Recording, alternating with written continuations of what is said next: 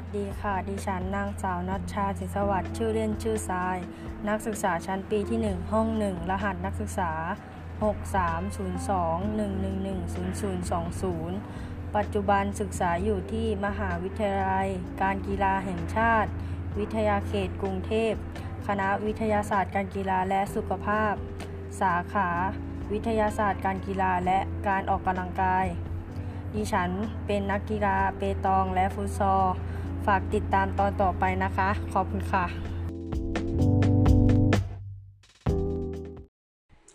สวัสดีค่ะ วันนี้พบกับช่องเรื่องเล่าจากรุ่นสู่รุ่น วันนี้นะคะดิฉันจะมาพูดเรื่องเกี่ยวกับตำนานของวัดศรีชุม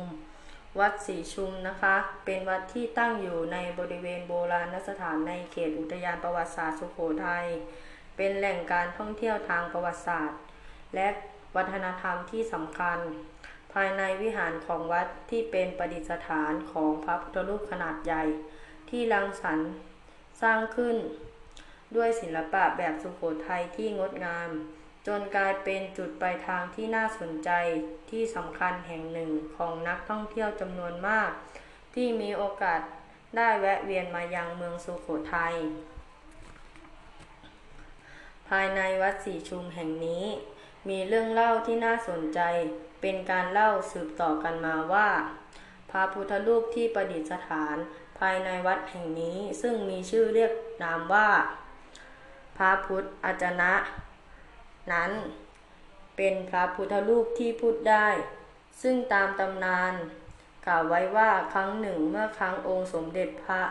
นาเรศวรมหาราช ได้ยกกองทัพไปปรากฏที่เมืองสวรรคโลก และได้มีการเรียกชุมนุมเหล่าแม่ทัพนายกอง และทหารที่วัดศรีชุมก่อน แต่การในทำศึกสงครามในครั้งนี้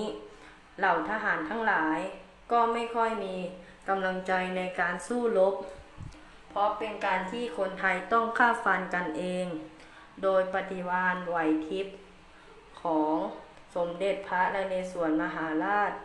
ที่ต้องการสร้างขวัญและกำลังใจในการรบให้แก่เราทหารของพระองค์ จึงได้จัดให้มีพิธีเสี่ยงทายกับพระพุทธรูป โดยพระองค์ได้เสียงทายว่าหากการรบในครั้งนี้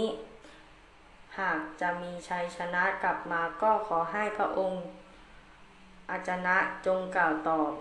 แต่ถ้าหากการรบในครั้งนี้ไม่ชนะ ก็ไม่ต้องตอบสิ่งใด ซึ่งผลที่ของการเสี่ยงทายก็คือ พระพุทธอาจนะก็ได้กล่าวตอบกลับมา เหล่าทหารทั้งหลายที่ได้สดับรับฟัง ล้วนคิดว่า พระสุรเสียรขององค์ พระ พุทธรูปเป็น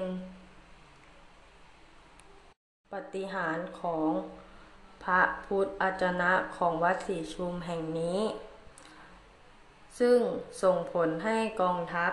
ของสมเด็จพระนเรศวรมหาราช มีขวัญกำลังใจในการทำศึกสงคราม เพื่อบ้านเมืองเพิ่มขึ้นเป็นอันมาก แต่ว่าในความเป็นจริงแล้ว เสียงที่หลายคนคิดว่า เป็นเสียงของพระพุทธรูปนั้น เป็นอัญฉลาดของพระองค์นาเรศวร ที่ได้มีรับสั่งให้คนปีนขึ้นไปซ่อนตัวอยู่ในอุโมงค์เล็กๆ ด้านหลังพระเศียรของพระพุทธอาจนะและให้ส่งเสียงตอบ องค์พระนเรศวร เพื่อเป็นการปลุกขวัญทหาร กำลังใจ เหล่าทหารให้ฮึกเหิมมากขึ้น ซึ่งเป็นที่จดจำอย่างยิ่งในการทำศึกสงครามในครั้งนี้ โดยการส่งคนขึ้นไปพูดในช่องอุโมงค์ด้านหลังของพระองค์ พระพุทธรูปนั้น ก็จะทำให้เกิดเสียงพูดก้องกังวาน เรากับพระพุทธรูปพูดได้จริง จึงเป็นที่มาของเรื่องราวที่เล่าสืบต่อกันมา ของพระพุทธรูปได้ณวัดศรีชุมแห่งอาณาจักรสุโขทัยแห่งนี้ และนี่ก็คือตำนานของวัดศรีชุมนะคะ หวังว่าคุณผู้ชมจะได้รับประโยชน์ เรื่องนี้ไม่มากก็น้อย ถ้าคุณชอบเรื่องราวที่เรานำเสนอ อย่าลืมกดติดตาม กดแชร์เพื่อไม่พลาดคลิป